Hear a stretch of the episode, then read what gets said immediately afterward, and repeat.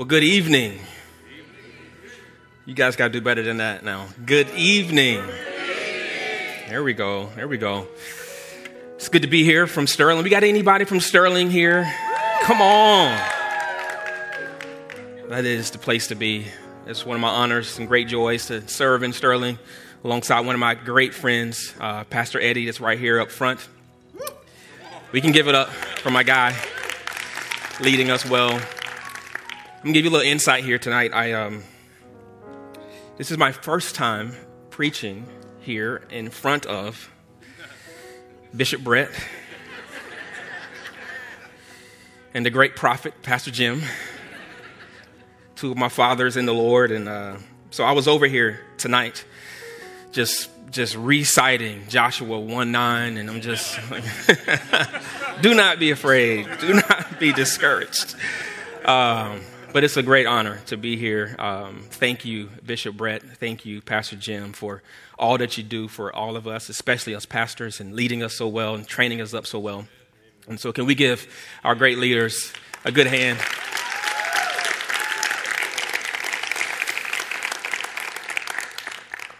So, I'll face my fears a little bit. So, um, we're going to get into the word. Uh, again, we are in this great series. This is week three. I get to come behind the great Pastor AJ and Pastor Corey last week, preached an amazing message about Jesus. And so today I get to pick a topic of my own, and I picked I am. And so we're going to talk about that tonight. We're going to be reading from John 8 58 through 59. It says this. It says, Very truly I tell you, Jesus answered, Before Abraham was born, I am. At this, they picked up stones to stone him, but Jesus hid himself, slipping away from the temple grounds. This is a great conversation that's happening in John chapter 8, a great confrontation.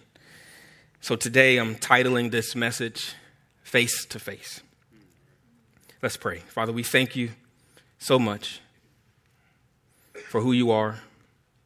God, we thank you that tonight your presence is here. God, we ask that you would speak, not me, and that we would get a greater revelation of who you are, of who we are, and what you are doing for us tonight. God, help me, help us. In Jesus' name we pray. Amen. Face to face. And we're not just talking about a face to face conversation that would be nice. We're talking about a face to face confrontation here in this passage. Anybody like confrontation? Yeah, somebody raised their hand. I don't know if they're telling the truth or not. But no one really likes confrontation, right? Because it can be difficult, it can be messy, it can be painful, it can be hurtful. For most of us, we would much rather just kind of hit the easy button, kind of step away from confronting the issue, because it would be pain free, it would be easy, it would give us a sense of peace in our life. And so avoiding the issue is something that we all typically do. I had a recent family meeting on my mama side, and uh, a great Zoom meeting where we as a family, I won't give all the details, but we as a family, we have been avoiding some issues, some drama in the family. So we decided that we were going to call a family meeting so that we can address the issue that's happening in the family. How many of you guys know that that was really fun? but I loved it. Well, I didn't, I'm say, let me say it like this. I loved it like I love running. I loved it like going to the dentist a little bit. But what I, but what I really loved about it is that we as a family decided that there were some issues that we had in our family that we needed to address. There were some things that we had been avoiding. There were some things that we had kind of put on the shelf. And if we were going to succeed as a family, to be healthy as a family, we needed to confront the issue that had been going on. And how many of you know that when we started addressing the issue, we were confronted with some truths? And what happens when you get confronted with some truth is that you have to wrestle with that truth. And you really have two options when you're confronted with the truth, when you're kind of backed in a corner and you got to deal with it and you got to wrestle with it. You got two options. One is that you can embrace the truth, you can grab a hold of it, you can reckon with it, you can deal with it. Or two, you can avoid the truth. You can deny the truth. You can push the truth aside. You can live your own truth. All of those things that you can do. But there's only one of those things that you can do that actually leads to freedom, and that is grabbing a hold of the truth. The other thing that you can do is that you can avoid it, and all that does is leads us to more bondage. And this is where we find the Jews in our passage here. They are having to wrestle with this confrontation with Jesus. They're beginning to believe in Jesus. There's this miracle worker, but they hadn't yet gotten this, this full revelation of who Jesus is as the Messiah. And when they get confronted here in this passage, there's Jesus. He's this, this prophet and this teacher. And he's now asserting that he is God. And they're forcing in a moment on what are they going to do with this truth.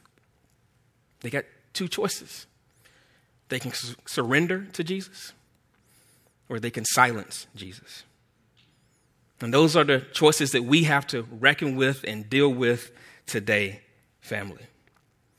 Whether this is your first time or hear, hearing something like this, or this is maybe your first time today having to deal with the revelation of who Jesus is in your life, you're going to have to choose today whether or not you're going to surrender to the revelation of who Jesus is, or you're going to have to silence the revelation of who Jesus is.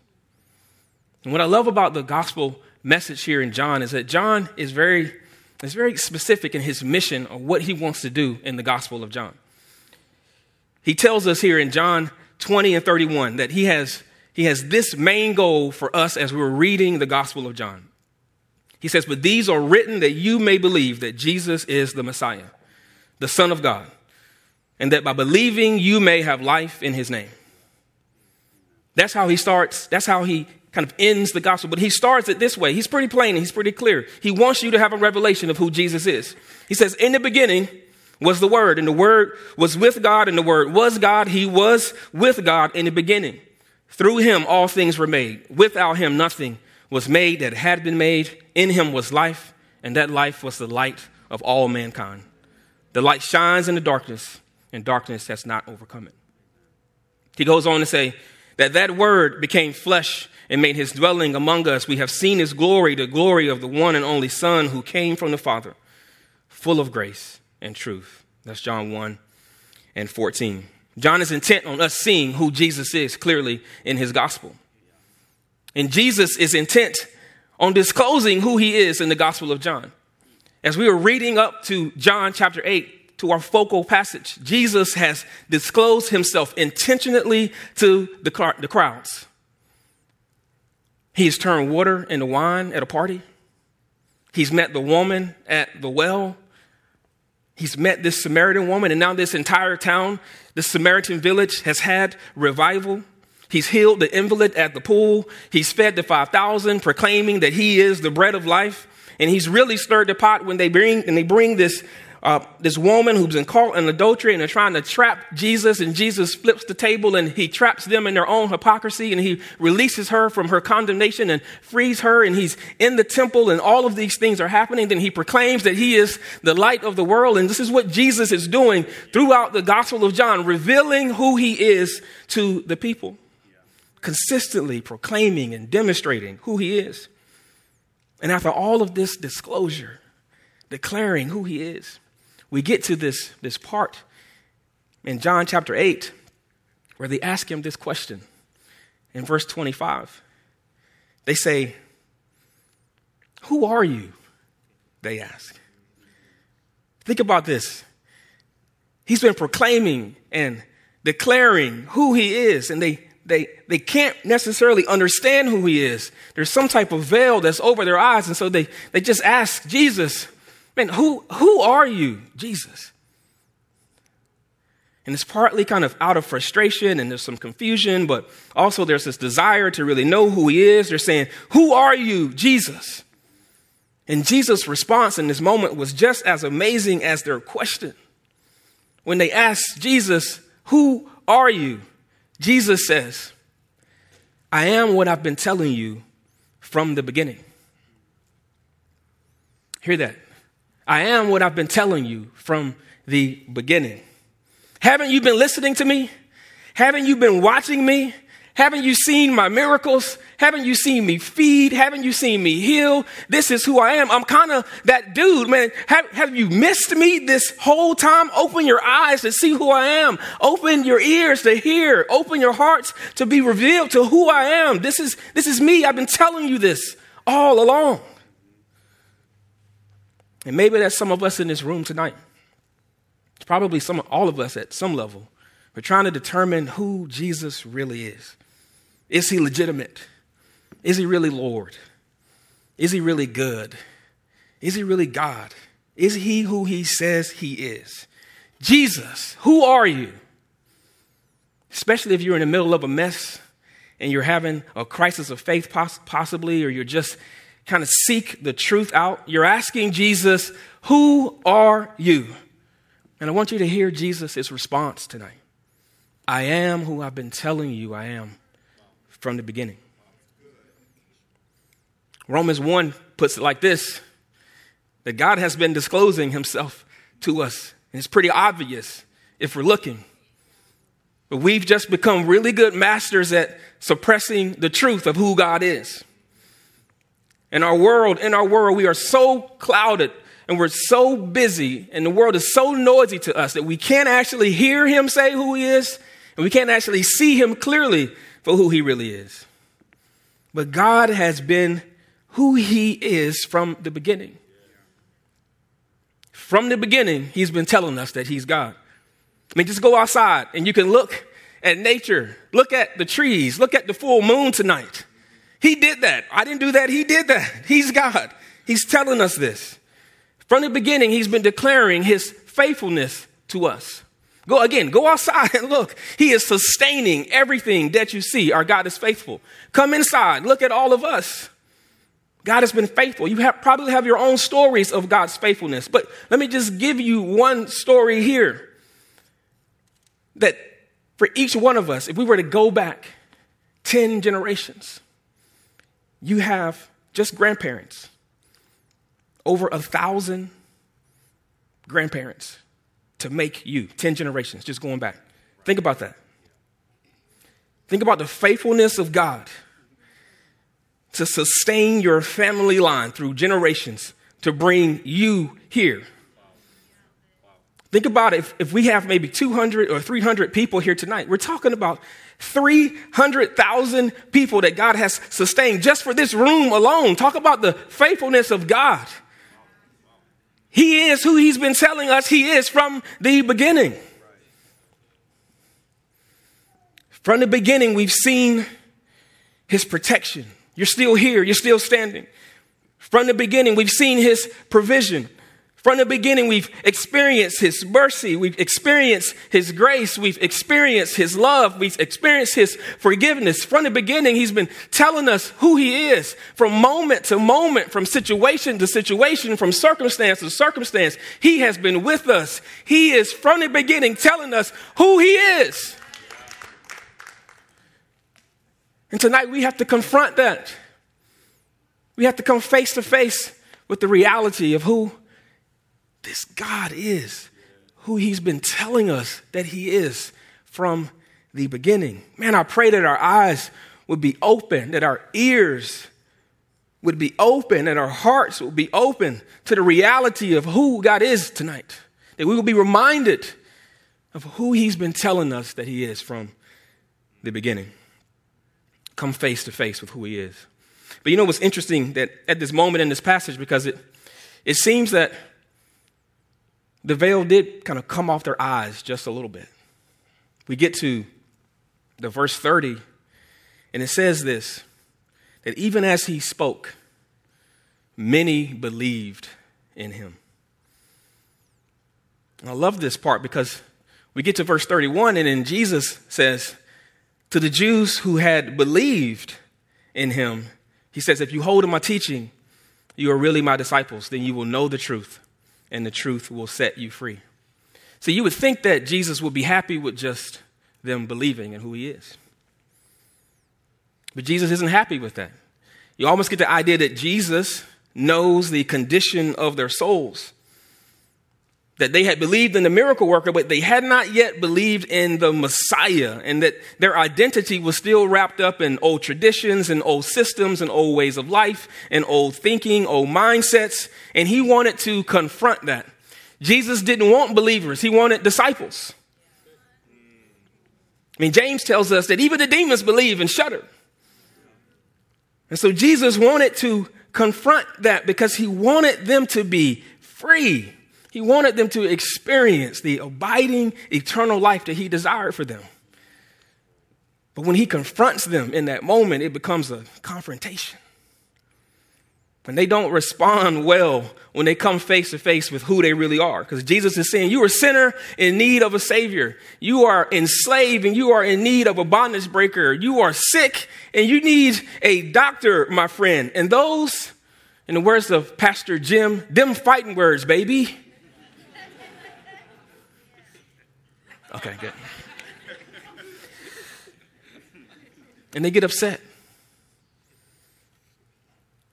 But Jesus is confronting them for a reason because he wants them to be free. He wants them to have eternal life. He wants them to know the Father. He wants them to know Him, the Son, personally. So he's okay with upsetting them in the moment. Hear this. He's okay with upsetting you in the moment so that he can set you up right with Him. And some of us may be here right now. You're feeling some frustration. Maybe you're in a tough situation financially, emotionally, maybe physically, financially. I can keep going. We can just keep going. But maybe you're like Jacob and you're just wrestling with God. And you're in this moment and you may think that the pressure you're feeling just needs to go away. Get behind me, Satan.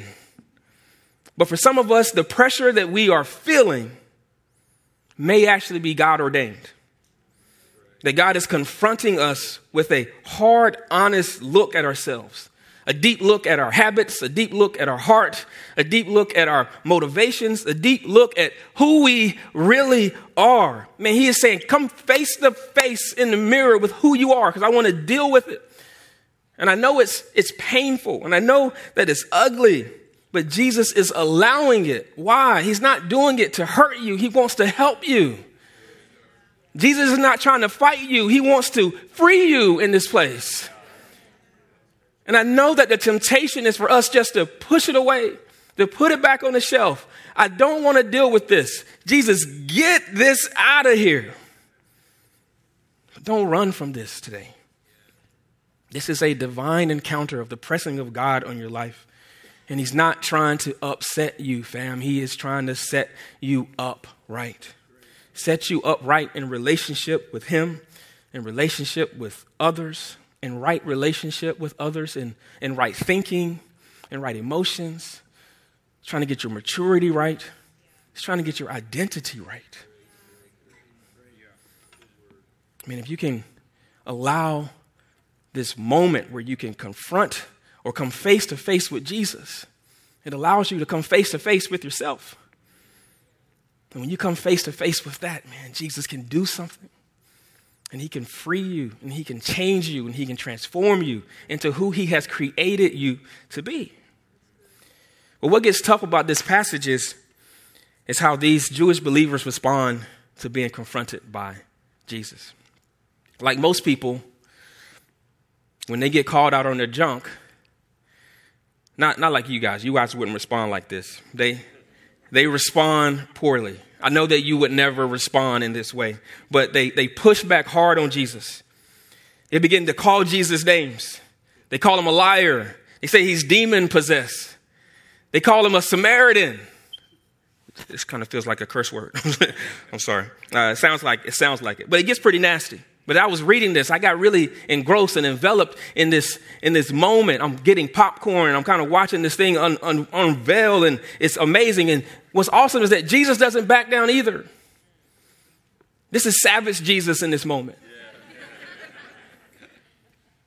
Because as they are coming at Jesus, Jesus comes back at them. They're saying, Jesus, I'm a, I'm a child of Abraham. And Jesus is like, nah, no, you're not. Say, Jesus, we're, we're a child of the Father. Jesus like, ah, no, no, you're not. You don't do what the Father says for you to do. And if you did, then you would be a child of the Father if you were listening to me, but you're not. But then he says, You know, you guys are lying to yourselves, and you're lying to others, and you're lying to me. You know who lies a lot? Uh, Satan. And since you're lying like him and you're doing what he does, you must be a child of the devil. Ouch. And I'm, like, I'm watching this and I'm like, man, Jesus, chill, bro. This is crazy.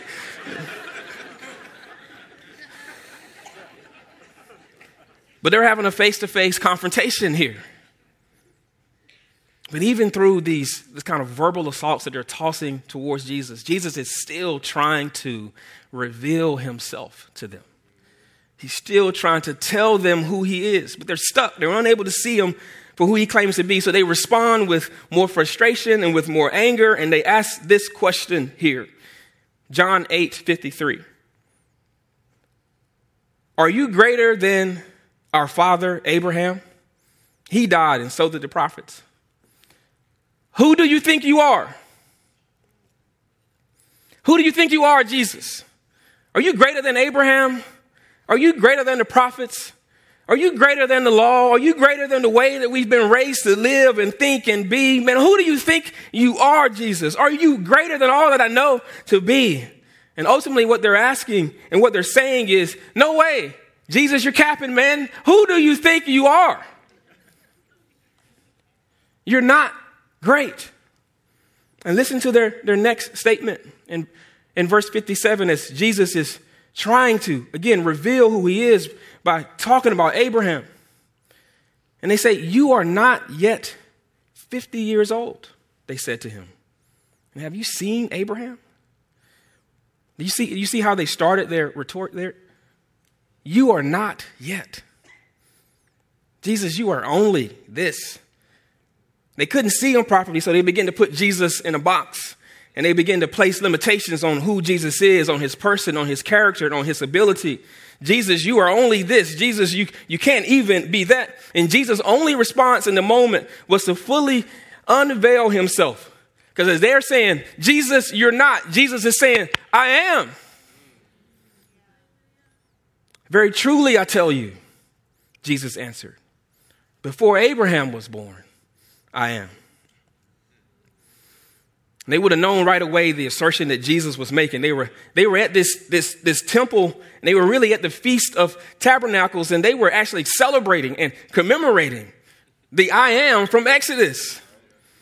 It was a historic moment for the Israelites.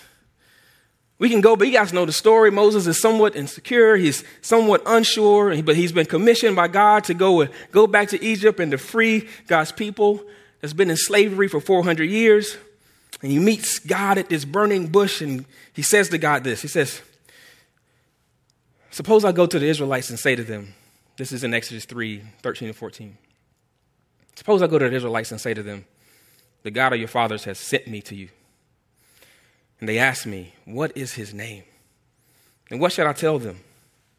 And God says to Moses, I am who I am. this is what you are to say to the Israelites.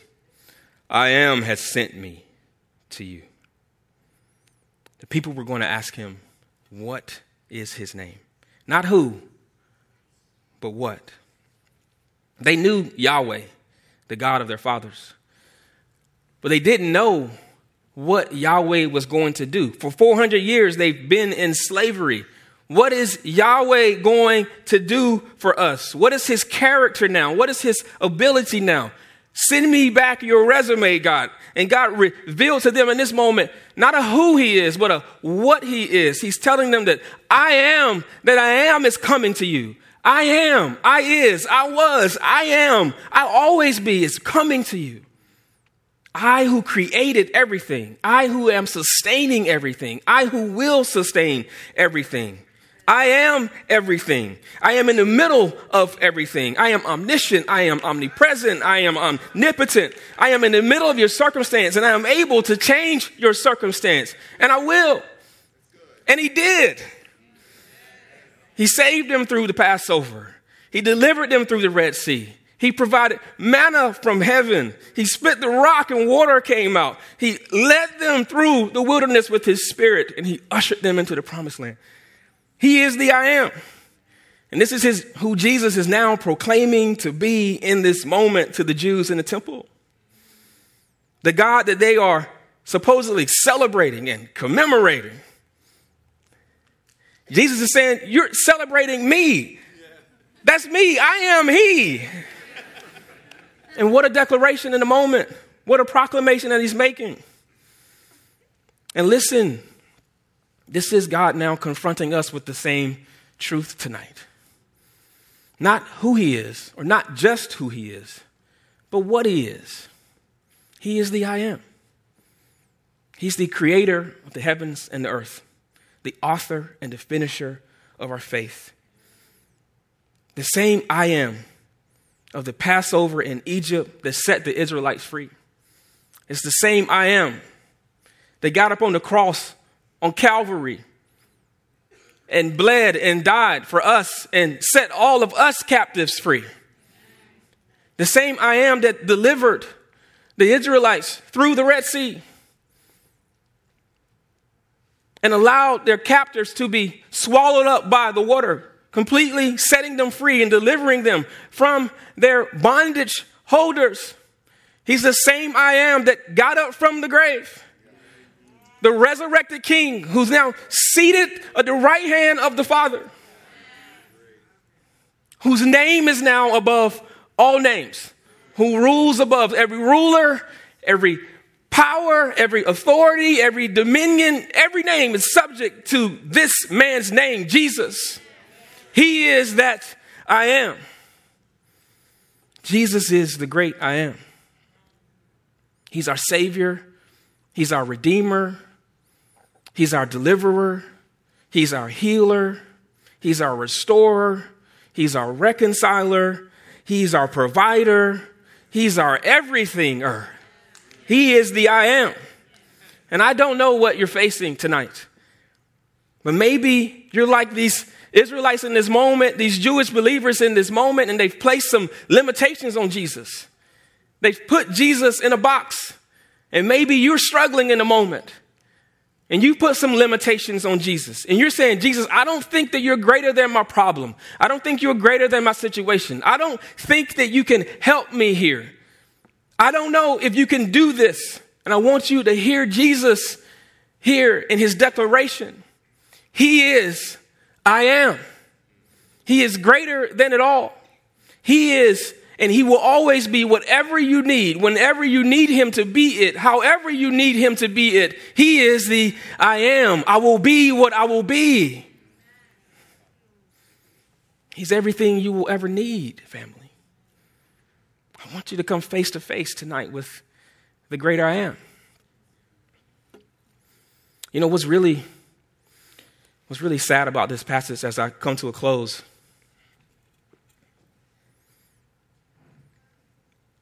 is that these people who had once believed somewhat in Jesus, they came face to face with the I am. And instead of surrendering to Jesus, they chose to try and stone him.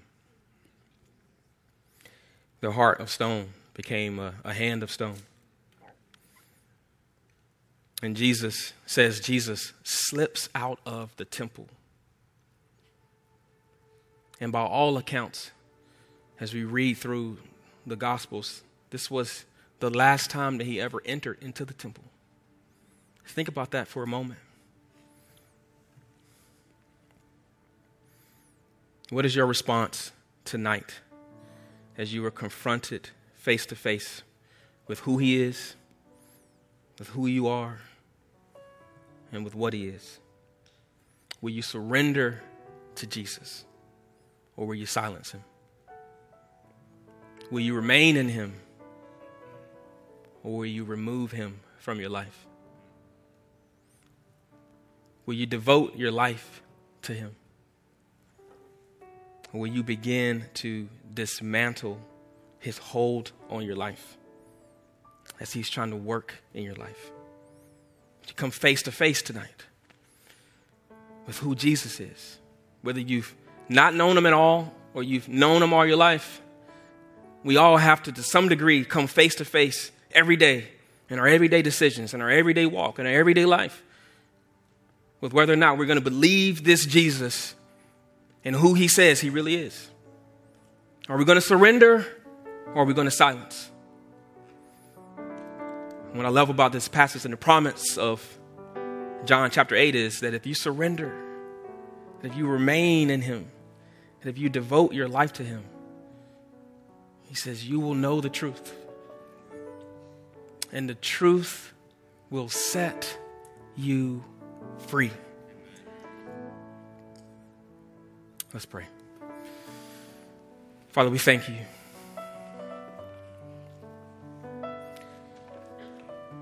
That you are a good, good father to us. Thank you for your son, Jesus. God, we thank you that you sent him.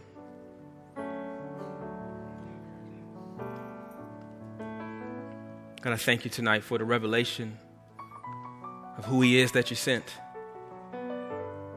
That He is the great I am. That He saves. That He redeems. That He delivers.